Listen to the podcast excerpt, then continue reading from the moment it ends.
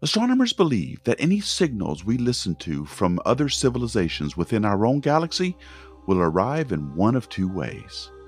The first one is intentionally broadcast signals that are designed to be heard from people who want to be found.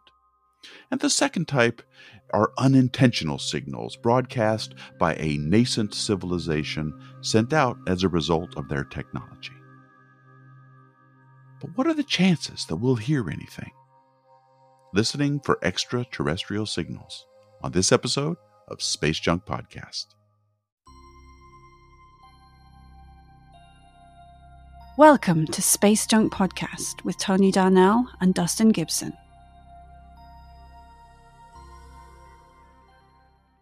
Hi, everybody. Welcome back.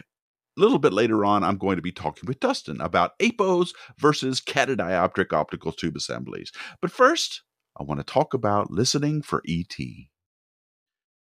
Now, when you've been creating content for as long as I have, I've been doing this since 2006, you sort of store ideas in all kinds of really strange places. And a long time ago, I used this program called Evernote to store everything in. That was way back in the mid aughts. And I was looking through that account the other day and I found a whole bunch of ideas that I had set aside for making videos on. And this one has a, was a link. This one particular item was a link to a paper written back in 2007 that where astronomers had calculated the probability of us being able to hear anything uh, in the galaxy using a set of assumptions. And I'm going to talk about that paper here today. Uh, it's still relevant. It still makes it still all of the assumptions still apply. Uh, we know a little bit more about what exoplanets are within the range of our hearing, but other than that, all the analysis is still pretty much the same. So I thought we'd go through some of these uh, some of these topics or some of these points that are made in the paper because I think they're very interesting. So when listening out into the galaxy, what can we expect to hear? And what should we listen for first? We don't have infinite resources. We have to kind of pick and choose what we listen to. And since we don't know if there's anybody else out there, which is a big problem for a lot of people, including me, uh, I think that this issue of not having heard any obvious signals or seen any obvious artifacts out in the universe of civilizations is a bit problematic. But let's not go into it with those kind of assumptions. The question of where is everybody is a valid one, and it's one that we should discuss in another in another podcast episode. But here, let's assume that there are signals to be heard. What are the likelihood of our of us hearing them? So we need to think a little bit about the nature of the signals themselves. And so since we only have ourselves as a data point, we haven't seen anybody else yet, what do we emit out into the universe? That's a valid question to ask and what would we expect to see if somebody else was doing what we're doing. So astronomers think that the best place to listen is this place called the water hole. And it's this frequency range of the electromagnetic spectrum that goes from between the 21 centimeter line of hydrogen to the strongest hydroxyl line, which is water in the radio spectrum. And this is a range of about 1400 to 1720 megahertz on our radio dial. so this is where most people think we should look. This is called the water hole. And there's a and this is a gap in the part of the spectrum that we are emitting a lot of interference in. So we are looking here uh, because we can get out past a lot of the stuff that we're already emitting. Now, where what is the source of a lot of our of a lot of our signals? Well, it's radio and television, as you could imagine. Cell phones and cell phone towers also do a lot of emitting things, and radar. It turns out radar is one of the most strongest signals that we uh, emanate. Um, so, looking in this part of the sp- spectrum makes a lot of sense, according to astronomers. So, how strong is our stuff? How strong are the signals that we emit? Well, the strongest, like I said, by far, is uh, coming from the radar uh, that we use. And right now, the most powerful radar that I think we know about uh, from governments is by, is used by the U.S. ballistic missile defense system, and it puts out a, pow- a total power output of two billion with the B watts when it's in use, and it can go two orders of magnitude higher if you if you beam it, if you tighten the beam a little bit. So that's the most powerful thing that we emit in the electromagnetic spectrum. And as we all know, we're, we're just kind of emitting these signals. We're not doing it with any specific intent to be found by anybody else in the galaxy. This is just a result of our technological development. So, astronomers estimate that these signals that we're putting out, something analogous to this, could be heard by radio, radio telescopes far away. And how far away depends on the size of the antennas that you use. But here's the kicker here's the thing that I found very surprising, and I guess it makes sense if you think about it. We have been broadcasting in this part of the spectrum, in the radio part of the spectrum, for a little over 100 years now. We had radio stations and then television stations and radar during World War II. And then, of course, it got even stronger over time. And now we have this 2 billion watt system going out there. But we are now starting to go dark we're getting more efficient at broadcasting. So we don't need as much power as we used to have, as we used to need to go from, let's say, radio stations or uh, television. And we're also switching to digital communication, which is highly directional when it's being beamed. And it's becoming, and it's replacing radio altogether when you use fiber optics and landlines. So if you think about this, we've only been broadcasting for about 100 years or so, and we're starting to not broadcast anymore. And eventually, we're going to go dark as our technology advances and we start doing it in other ways. So, astronomers make this assumption that civilizations broadcast in this frequency range for only about 100 years, which is an excruciatingly small time frame when you consider the scale of the universe. These are reasonable assumptions, but they are nonetheless assumptions. There are lots of other things you could think up.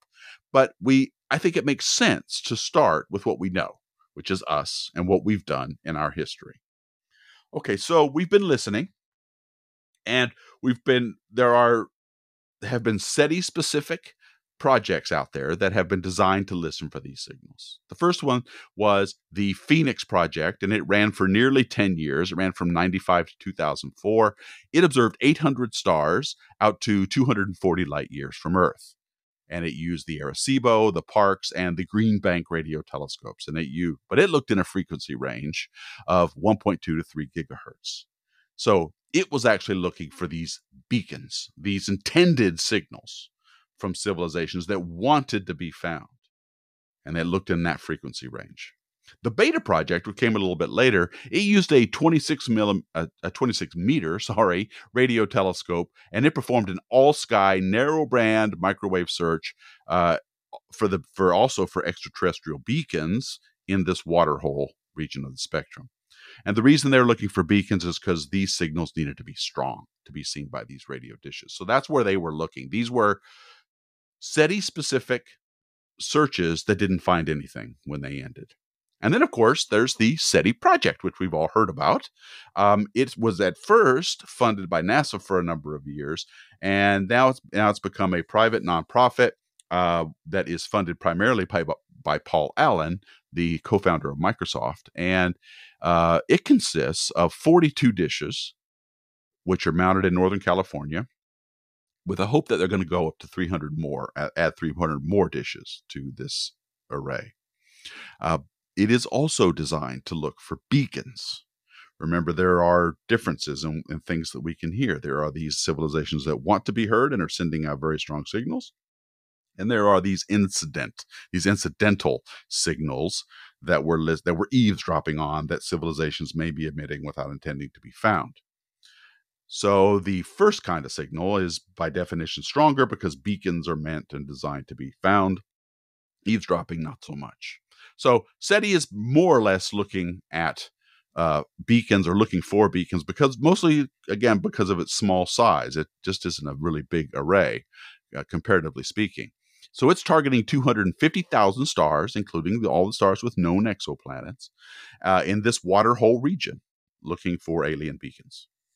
Um, it's also, however, in parallel, doing a deep blind survey where it is just looking at 20 square degrees of sky towards the galactic center in the constellation Sagittarius. And it's looking for also strong beacons from billions of stars in that direction. So that's what SETI is currently doing and looking at. It's it's focusing on beacons in the habit um, the habitable zone. I'm thinking about exoplanets too much in the water hole.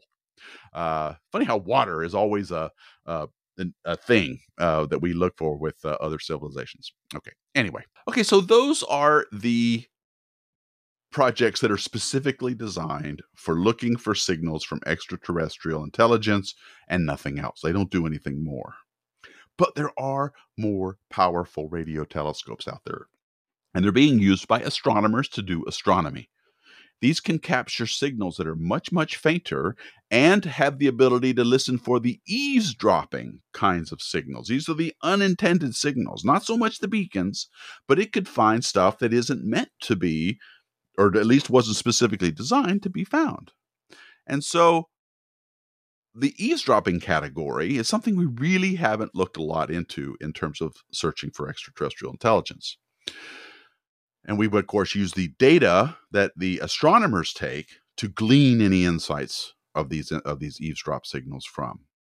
And there these the two biggest candidates right now, the two most powerful telescopes that we could use in this effort uh, are the LOFAR instrument, which stands for Low Frequency Radar, that's built in the Netherlands, and it could hear signals like the Earth military radar 160 light years away.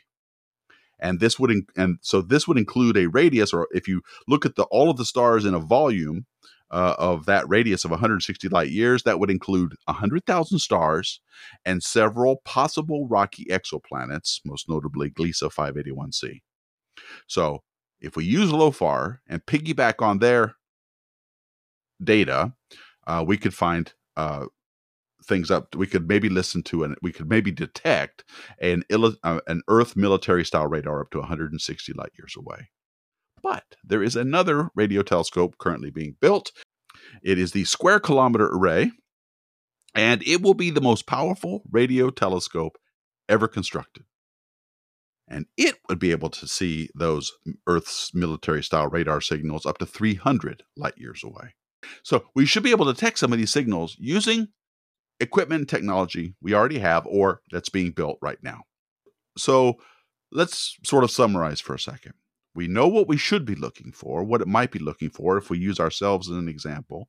We know what it would take to see those and from how far away we would be able to detect those signals using technology that we currently have, what's the likelihood of being able to hear anything? So we take these assumptions and with the equipment that we have. So these guys that wrote this paper, they are it was written in 2007. There's a link to this in the description box of the podcast if you want to look at it yourself. It was written by Duncan Forgan uh, of the University of Edinburgh and astronomer Robert Nichol at the Institute of Cosmology and Gravitation in the UK. And what they did was they randomly generated about 500,000 alien civilizations based on current theories of planet formation, and they provided a rather optimistic guess as to how many would develop life. And then they assumed that each civilization broadcasts in radio for 100 years and that they can hear each other from up to 300 light years away. Okay, so these were all the consumptions and the constraints, constraints put into this model. Now, when they ran their model, all communication in the galaxy disappeared because the con- these constraints, especially using something like these, even if you use something like the square kilometer array, these are incredibly tight. You're looking at the water hole. You're looking for only these civilizations can only do this for 100 years. And the reason that's so problematic is that civilizations that are separated by 300 light years would require at least twice that to establish a dialogue, right? 300 light years to send 300 years to send out a signal, 300 years to get a response. So to establish any kind of any kind of dialogue, you're looking at 600 years. So if you constrain the communications interval to only be 100 years at its maximum, then that basically removes any opportunity for actual communication. But that doesn't preclude detection. So it turns out that the probability of eavesdropping on an unintended signal with the square kilometer array is 1 in 10 million. Very, very remote, using all the numbers that I just told you about. So, a more, and the authors of this paper suggest that a more fruitful strategy will be to target the searches, which is what SETI is currently doing with the Allen uh, telescope array. And we could do this with other things, but we can't do this by piggybacking on astronomy ra- uh, astronomy radio telescopes. So, with targeted searches, we may never be able to hear leaked signals, but we could still pick up a deliberate beacon from a civilization that wanted to announce its presence.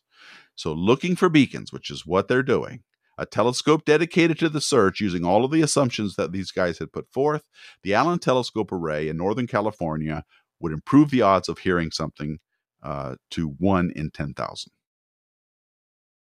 which isn't zero. and of course, it makes it all worth doing, which is why the Allen Telescope Array is up there and doing what it's doing. It is targeting and looking for beacons. So I don't know. I thought all this was pretty interesting, and I wanted to share it with you. The paper's a little dated, but not not so much. The numbers still work, and all of it is all the assumptions I think are reasonable. We have a very small chance of hearing signals from other civilizations, which lends strength to the idea that you know this it makes sense because we've never heard anybody anything from anybody. So this question of where is everybody is still a valid one. We just couldn't maybe haven't heard them yet. There hasn't been enough time. The stars haven't literally aligned in such a way that we could pick up these signals. We have a much less of a chance of eavesdropping on unintended unintended signals, one in ten million, versus intended signals of on one in ten thousand. But again, that's you know what's the likelihood of another civilization putting out another beacon that they want to be heard. We have no idea how likely that is to occur. So if it is very if we are very generous in a lot of our assumptions, then those numbers are one in ten thousand to hear a beacon. So it makes a lot of sense, I guess, that we haven't found anything yet. The chances are small the telescopes needed are uh, need to be a lot greater in number and we need to have more larger dedicated surveys uh, to be able to pick these up at all. The allen telescope array could go as high as 300 dishes which would help a lot. It would increase the radius at which we could see things. But for now we are constrained quite a bit in our search. So it's not putting the kibosh on there being other civilizations. There are other reasons why there may not be life in the universe or life in our galaxy, especially te- intelligent life. But I'll get to that in a in another in another podcast episode. I have a lot of opinions on that. If you've watched my streams, you know sort of what they are. But I'll get to that in this podcast over time. So, what do you guys think? Does this make sense? Are these assumptions too generous? Are they too tight? Let me know. Send me an email, spacejunkpodcast at deepastronomy.com. I've already been getting some emails. Thank you for those. Uh, and let me know what you think. And ask any questions or give me ideas of future topics you'd like to see on this podcast. You're listening to Space Junk Podcast.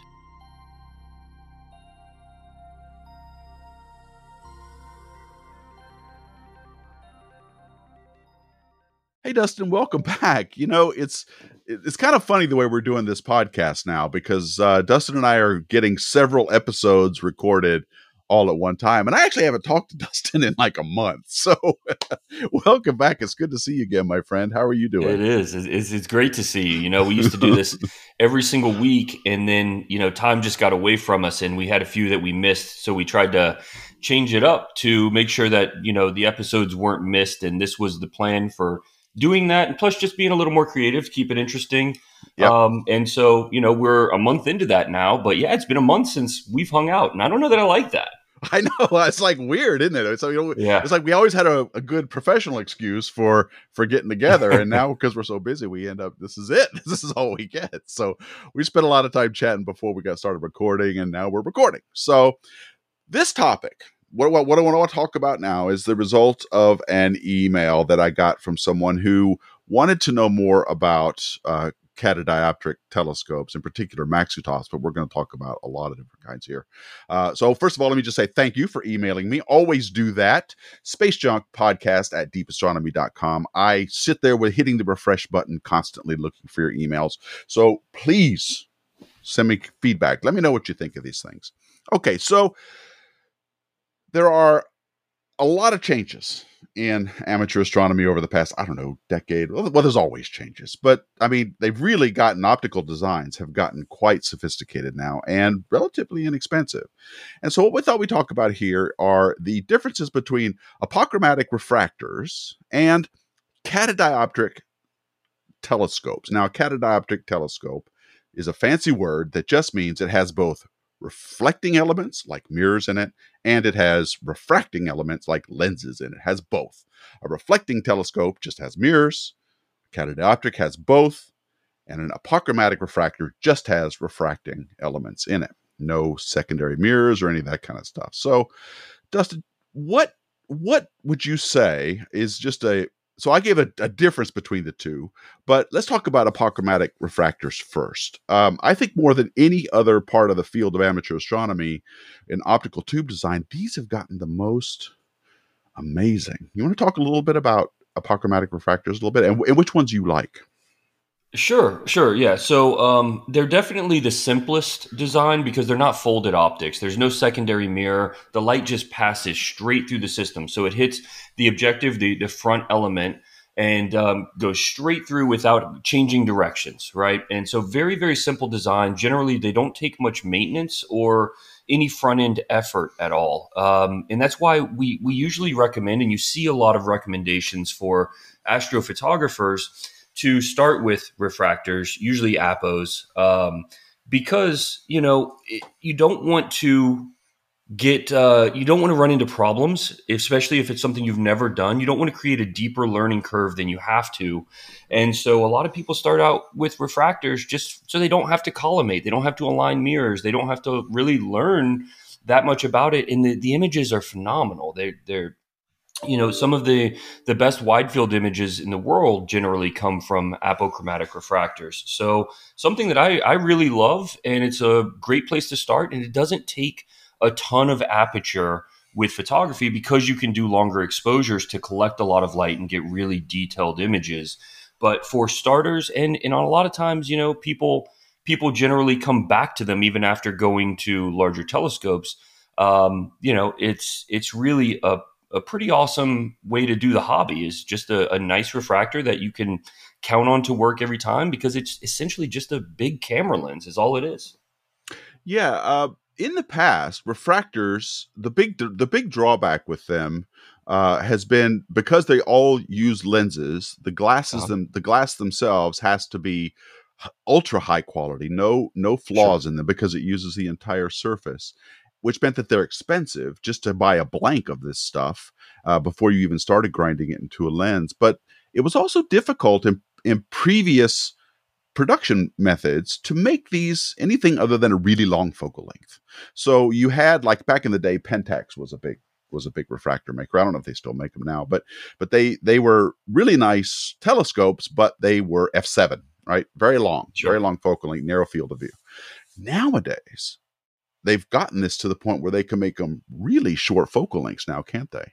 And still be corrected for color for for spherical aberration and, and color.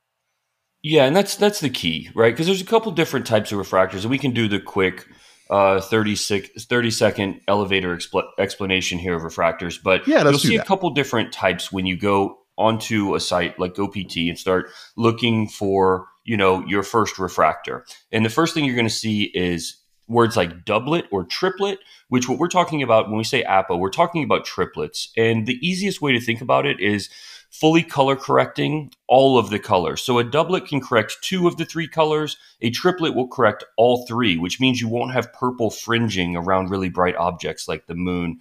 No matter how wonderful a doublet is, it's always going to have some color fringing, and that's just um, that's just you can't get around physics. It's just part of it. Um, and each one of those has its own lens colors. element too. I should point out. So each color correction. So a triplet is three lenses. Three lenses, correct? Right. Yeah, three lenses. But that does not mean that it's correcting for flatness, the flatness of an image. And you know, unlike the human eye, the a sensor is a flat surface, and so it needs to flatten the image so that across the entire sensor you don't have field curvature. Everything is flat and it looks like it was made to go across that image, and the stars can be pinpoint across the whole thing. So, generally, what happens is it does take more than three elements to get that perfect. And so, you see a lot of the what we call astrographs, telescopes designed specifically for astrophotography. They're not just triplets, they're triplets with a corrective element added to it or something that's already built into the tube. So they might be four or five elements in the tube or the three elements of the triplet. And then somebody adds on the back of it something called a flattener or a reducer flattener.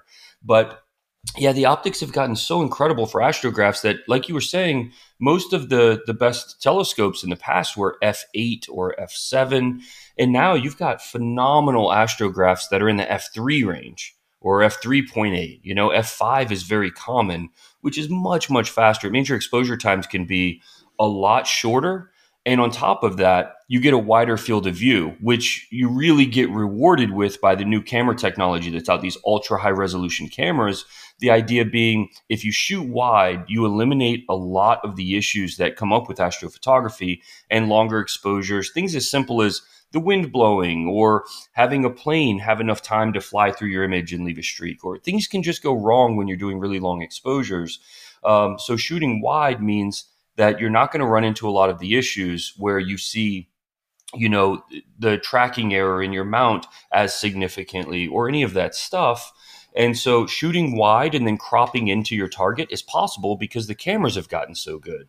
So um, it's definitely the path it's the trend that we've seen the most with astrophotographers is buying relatively small telescopes to get, um, you know, like the Radian 61, for instance, which is currently sold out. So it's not much of a plug, but, um, you know, but it, it is a statement became, of how good it is. yeah, yeah. It, it, became one of the best selling telescopes on Earth for that reason. Is just that like you can shoot wide and crop, and these very small telescopes give you a very wide field, so you can see the big targets like Andromeda, or you can see the big nebulae, you know, the North America or Pelican, you know, the, these big targets, or even people that just want to shoot an entire constellation with, you know, big sensors and stitching um, mosaics together, that kind of thing. But um, yeah, a small telescope does not mean small quality at all. You can get APODs, NASA APOD awards with these very small telescopes, and people do it all the time, but it's generally with refractors that people are doing that and that of course makes them very portable because they are smaller. The tube designs you can you can basically fit them in a in a sort of a duffel bag looking situation and carry them with you. They're lightweight. Some of them have carbon fiber tubes.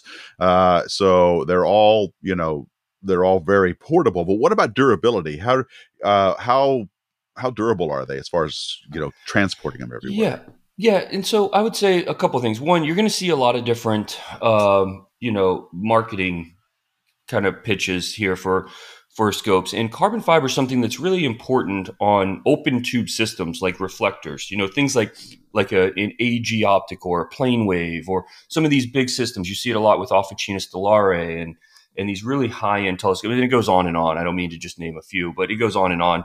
Um, with closed tube systems, meaning a tube that has an element in the front and the back, and the air in between is trapped, you're not going to really get the benefit of carbon t- carbon fiber being thermally stable um, because it, the air is not going to reach the ambient temperature very easily in a closed system. So generally, if it's a carbon fiber tube on a refractor, it's mostly just because it looks awesome and it does look awesome. It's not going to hurt you, but um, it, you're not going to get the benefits that you might from a system that's truly, you know, got quartz mirrors and things that are more thermally stable to, um, you know, to hold their focus throughout temperature fluctuations outside, um, as well, like an open tube system. You know, things like the plane waves. So, um, just just a quick note there that you know it's not important on a refractor that you go with a carbon fiber tube at all. No, I just mentioned it because I think the uh, uh, they're lighter they're lighter weight and and can take sure. a little bit more. Yeah, and they look awesome. They don't get dented as much as say an aluminum right. tube or whatever. Yeah, so. yeah, yeah. They look awesome, but but if you have an uh, an Apo refractor and you're denting it, then you know we need to have a discussion anyway. well, you never know. You're traveling on a plane and you get, you know, you're forced to check it for whatever reason. You never know. I mean, sure.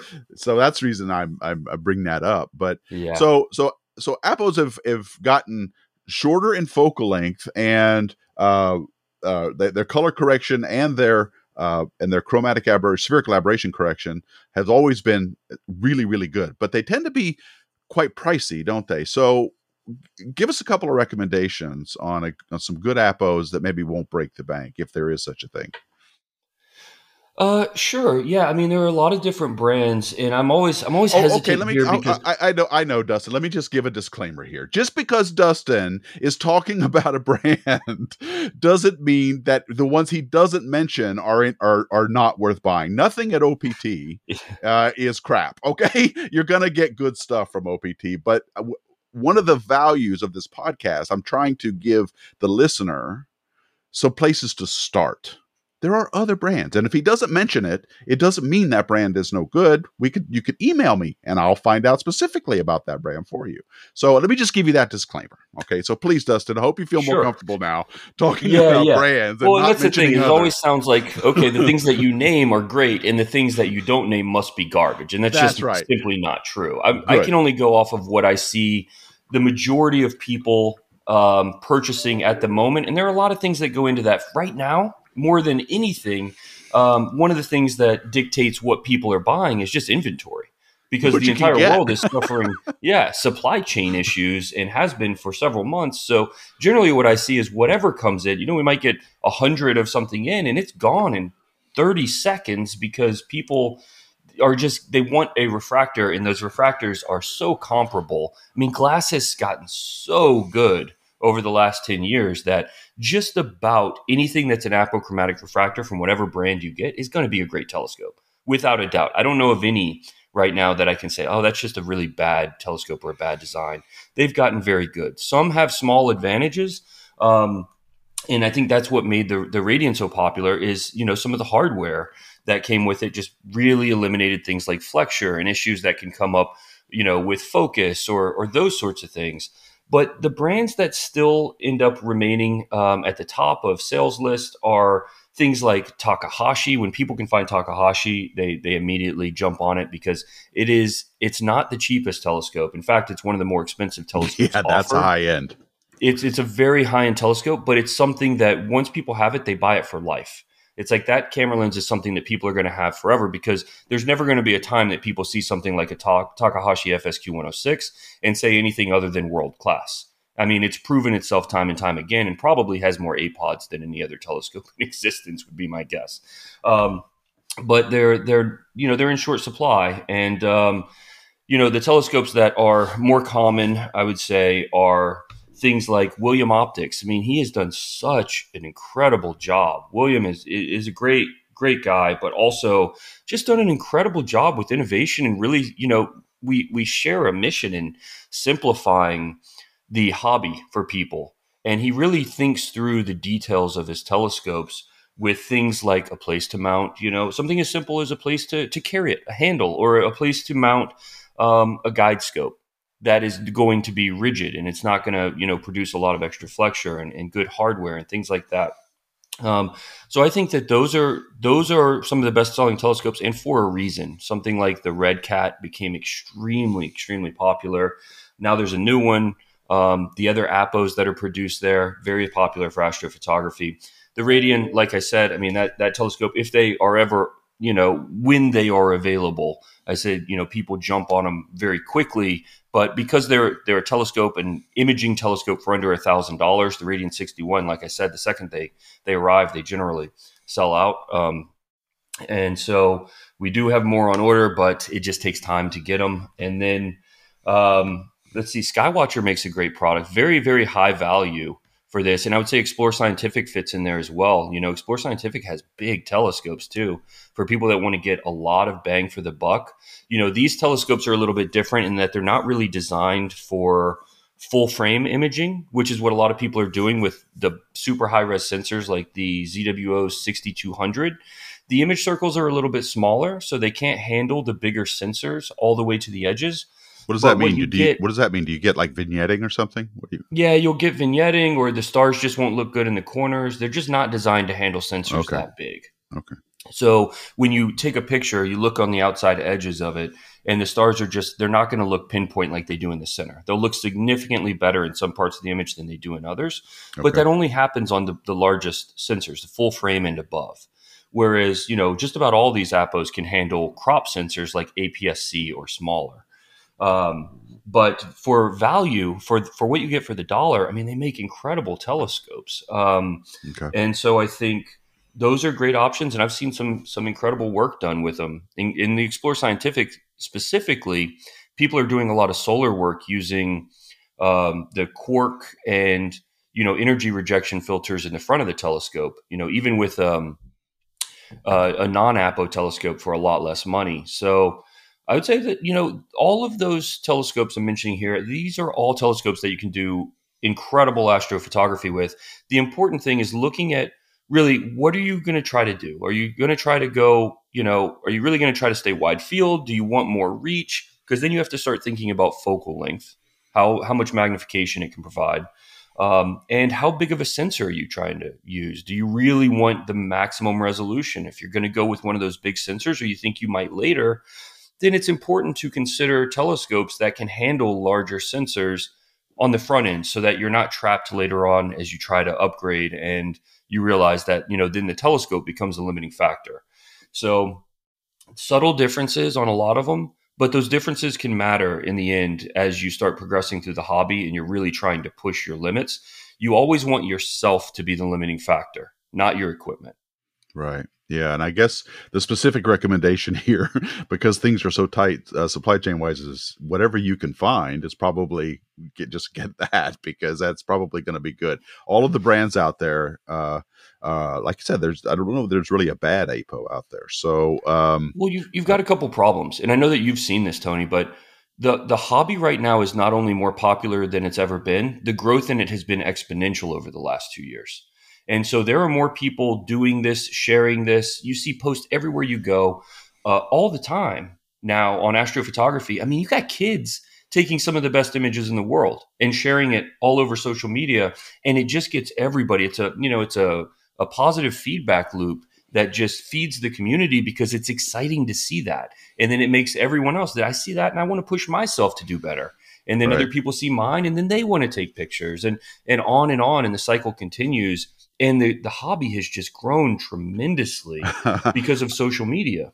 I was reading and, Al Jazeera the other day, and I actually saw Astrobin uh, getting uh, listed as a source for that article. Uh, and I'm thinking to myself, wow, these guys not only has Astrobin as a as a website really grown, but it's the hobby. It just shows the you know there was an article about amateurs and what and the kinds of things that they are imaging and this was on al jazeera so yeah i think yeah. i think it's uh, definitely exploding okay I, we spent a lot of time on apos and i want to move now to uh, catadioptric systems sure. um, these are reflector refractor combinations okay and they're they they they are actually quite sophisticated optical systems, one of the first ones I ever heard about was the Celestron 8. That's a catadioptric system. It's got a spherical mirror. Uh, it's a it's a Cassegrain, and it the it has a secondary mirror that that uh, is sitting on the corrector plate, but it's the corrector plate that made that telescope possible. It was a meniscus lens that corrected for spherical aberration, and it's the telescope I feel like that put Celestron on the map back in the 70s. They were the ones who uh, offered this first. It had the advantages of a short tube, a large aperture, and it was just an amazing telescope. Um, and we could, we could talk about that in a separate episode. But um, but there's also other kinds of designs. There's the Maksutov telescope, uh, sure. uh, which which is extremely popular.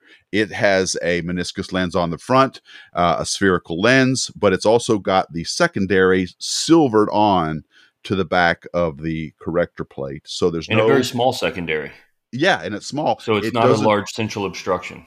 And it, it and alignment isn't uh, a problem with those. You don't have to sit there and tweak Allen screws to get the the the, uh, uh, the thing the optical system lined up. So that's good. And then there are Ritchey Chrétien uh, telescopes as well. So um, what are what are what are some advantages of all these different kinds? Uh, sure. Yeah, and so RCs are super popular, but those are purely reflective. They don't have a corrector plate, uh, you know, or a corrector plate or a um, a set of elements in the back to correct. You would have to get a separate corrector for those, and then they become corrected RCs, um, which is very similar to like CDKs, except CDKs use spherical uh, secondary mirrors. Um, so it's oh, so they're not actually design. even a catadioptric system. Why am no, I even bringing RCs them are, up? are reflective. okay, Yeah, RCs Guess are we'll talk about those. For, sorry about Yeah, that. yeah. I don't know why I thought that was one of the, the, the because every, the reason is because everybody that uses them for the most part puts a corrector on them in the back anyway, so then they have refract, uh, refractive elements. okay. But anyway, um, so never mind yeah, so, so if we're going, let's start with the first ones that you mentioned. You know, we're talking about three different things. And let me just clarify right in the beginning of this part that I do think that each design is the best at something. So refractors, in my opinion, are the best at wide field imaging. You're not going to produce the same wide field images using other things that were designed for something else and then going after wide field images with it. Um, I think reflective systems and um, you know, I would even say corrective reflective systems are the best at long focal length imaging. You can do it with refractors, but it's just I haven't seen the results that I've seen with refractors. With you know, it's always better with a, a big telescope, something like the plane wave that I mentioned. I mean, that's what I use personally is a big telescope to go after really deep targets or really try to you know get high magnification on a small portion of a large target. Um, and so generally that's where those win. Where I think things like the um, the Edge HDs and you know this the Celestron, the Meade scopes, those things win, is that they are the most versatile telescopes out there. Specifically, the Edge HDs. Um, I mean, first off, how innovative was it when they came out with a portable telescope with that much focal length? I If know. you wanted to have 2,000 millimeters of focal length before, a refractor would have been longer than your car. You know, so you wouldn't have been able to carry it around. So those folded optics were super innovative and incredibly um, beneficial to the hobby. It's what made the hobby explode. And so I think it's really um, it's a great design, but what it really is is a jack of all trades. An Edge HD can be done for planetary from the back of the scope native um, at f I don't know it off the top of my head f10 or f11 whichever it is. It can be reduced to f7 to do good um, you know long exposure uh, deep space stuff like galaxies and then it can even you can even remove the secondary on those and shoot from the front of the telescope at prime focus which then makes it a wide field instrument um, and you know shoot super fast. So as far as versatility goes you can do every type of photography with these things and do visual with them. So what it is best at is not the type of images it gets from any one orientation. It's not going to beat a plane wave at long focal length. It's not going to be refractor from prime focus for image quality. But what it can do is it can do everything and the other scopes can't say that so, So- it's sort of a smorg. So it's, it's sort of a jack of all trades. it's a jack of uh, all trades absolutely Okay. And for the for a lot of people, that makes a ton of sense because they want to do everything and they want to take it to a star party and show it off visually. You know, let people look through it and then take it home and image from the front of the telescope. And that's something that it allows you to do is just whatever you want to do when you want to do it. Those scopes are extremely versatile. They're not going to beat the others on image quality from you know any one orientation, but they will allow you to do more things if that's important to you. If all you're after is image quality, then you know there are other options that I think you know you probably go down first to try to get the best possible images. Um, but if versatility is what's important, I mean, it's the reason. There's a reason they're so popular. Well, what I like about Maksutovs in particular is their size, right? I mean, these are very portable optical tubes, and uh, they're generally, you know, just a, a foot or two uh, long, and you can put them in, you know, all kinds of uh, carrying cases and carry them around. They can be used as spotting scopes and on, uh, you know, for the daylight and Yeah. everything else. So I like I like Maksutovs a lot because of that, and their durability, right? I mean, Sure. like I'm not I'm not I guess I'm I'm I'm giving away some stuff when I say that I, you know, I care about dents because I tend to dent my telescopes for reasons that I don't tend to. But it's uh, what I like about Maksutovs is they could take a lot of abuse, and I don't have to realign them all the time. Right. Um, as a visual person, that that that's pretty nice. It is pretty long focal length though for someone who's just trying to do visual work all the time. And with visual, it's tough to beat some of the other designs like Dobsonians, which I know you have a half Mhm. meter Dobsonian. It's tough to beat the bang for the buck of a Dobsonian and the Right. simplicity. Just you know, left, right, up, down, point it where you want to where you want to see it, and you're going to see that in high magnification. So Dobbs are incredible for that reason. And plus, Newtonians, which a Dobsonian is, has a very small secondary mirror um, again, which gives you the best possible contrast in your images. So, um, yeah, I think I think that there's a lot of benefit for those visually, but Dobsonians are not a great option for uh, imaging. Yeah, and Schmidt casts tend to have a pretty honking big uh, secondary, don't they? Schmidt uh, yes, it is yeah. a big secondary. Most imaging reflectors do have large secondaries. People are generally surprised to see that they might have like a 50% obstruction as the secondary. um, it's not anything to be alarmed by. It's common. And, uh, you know, producing those big images out of the back of the telescope to match for big sensors, you've got to have that. So um, it's super common, and just about all of the professional level designs have that. Do these catadioptric scopes they tend to cost less than, an, than a comparable apo aperture wise? Uh, Apos are, are certainly the most expensive per inch of aperture. Yes, significantly so. Um, okay. You know, you you're going to pay as much for a four inch imaging apo generally as you would for a much much larger reflector. Reflectors are you know less expensive to produce, and um, just in general, mirrors are less expensive to produce for the same aperture than than uh, refractive lenses are, especially when the lenses have to be polished to that level of perfection. So, yes, the um, you know when I first got into the hobby, I used to hear the term, or I'd see the term on cloudy nights and things like that. And at star parties, people would say like, "Oh, refractor snobs," you know, and it's like. Well, people fall in love with their refractors for a reason, but yes, there's also a pride of ownership for for a lot of people in their apos because they are something that's expensive. It's not they're not inexpensive telescopes, but they're something that lasts forever. And so people buy them as long term investments in the hobby. Yeah, and eh, I, but you know, catadioptric, or I, I, keep using that term, but you know, like these Maksutov telescopes, one of the very first ones I ever saw was back in the 70s and was under the the name of Questar, and back then we had Questar snobs, and this was an eight thousand dollar uh, telescope. Tiny it telescope, was, yeah, yeah. It was uh, that was back in back in dinosaur times. So so you know these were expensive even then. So refractors, I'm sorry, reflectors can get quite expensive as well. But you know, yeah. everybody's a snob about everything. Everybody thinks they know everything else. I'm a, you know what I am? I'm an Astroscan 2001 snob. That cost me two hundred and sixty dollars. yeah, the the telescopes that I am the biggest fan of are not the you know the million dollar telescopes. It's the ones that are producing really really great images at a very very low cost. Yeah, that's the direction I want to see things go. Is how do we make it more accessible all the time? And there are a lot of companies doing that. Um, and these small refractors that have come in, you know, under a thousand dollars now, I feel like have, have done that more than anything else because people are taking NASA apods with a telescope that's under a thousand dollars. That's where it should be. Is how do we make it more accessible? And then from there, if people want to explore, you know, deeper levels of the hobby, which they always do, always, because I mean, once you we've talked about this a million times, once you you get into this, it gets in your blood, and you never get it out because this exploration is the best hobby on earth.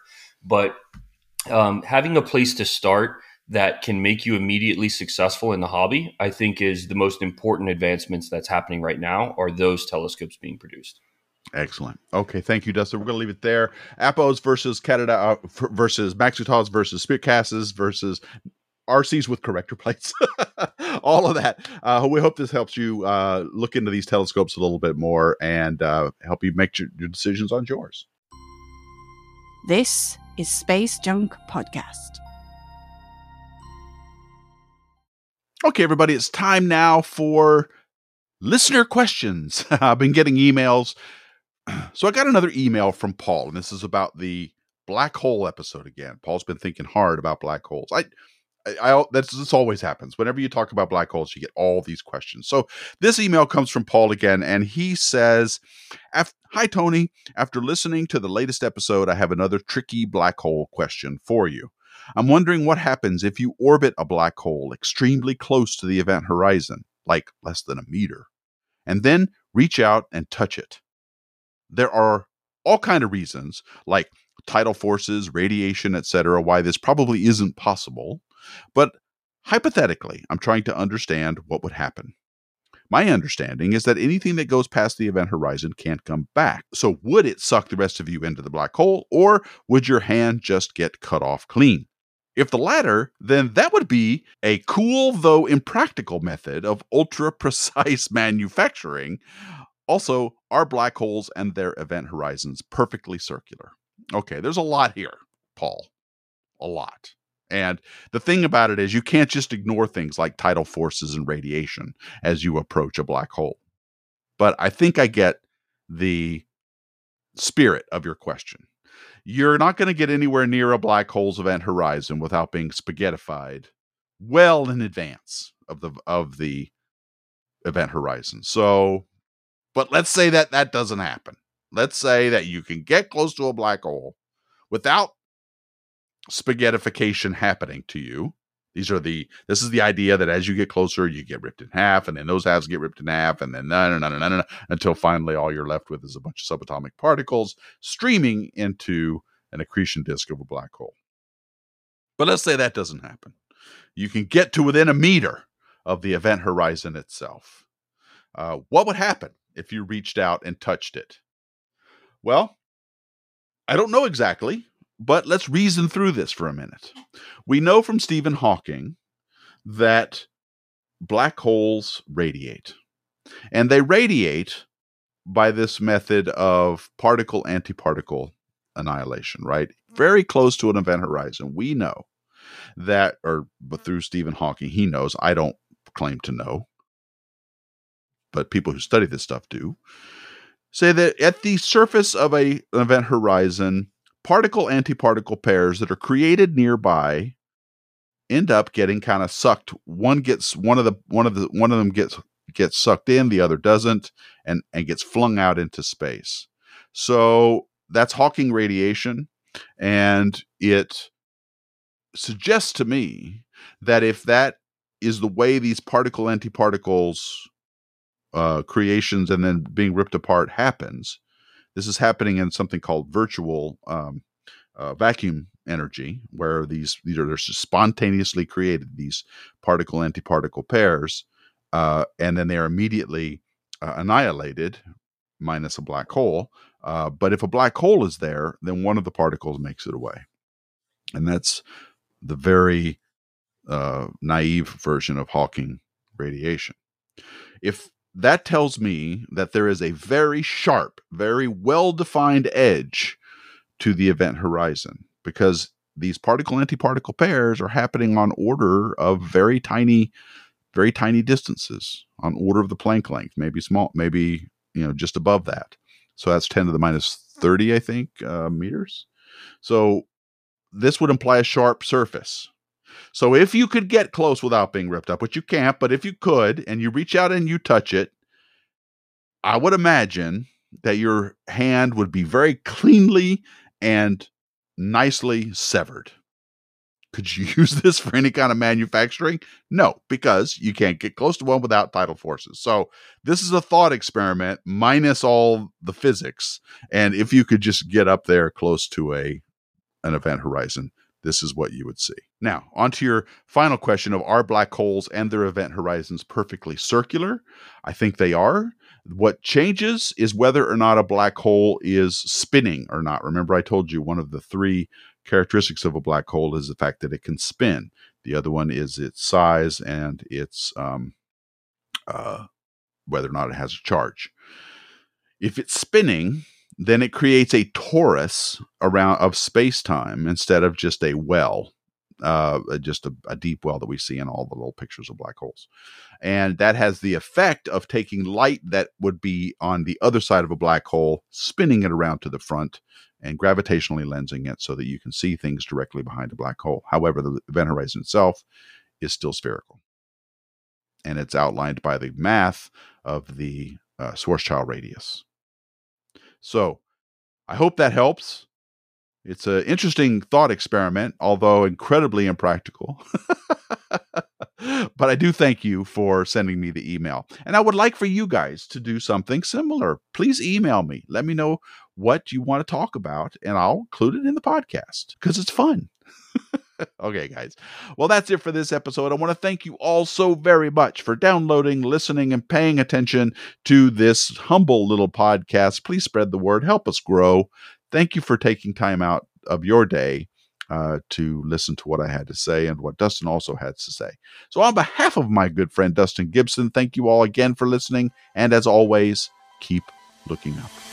Space Junk is produced by Deep Astronomy and sponsored by OPT Telescopes in Carlsbad, California. Please visit our website at spacejunkpodcast.com. Also, please send any questions and comments or ideas for new episodes to spacejunk at deepastronomy.com.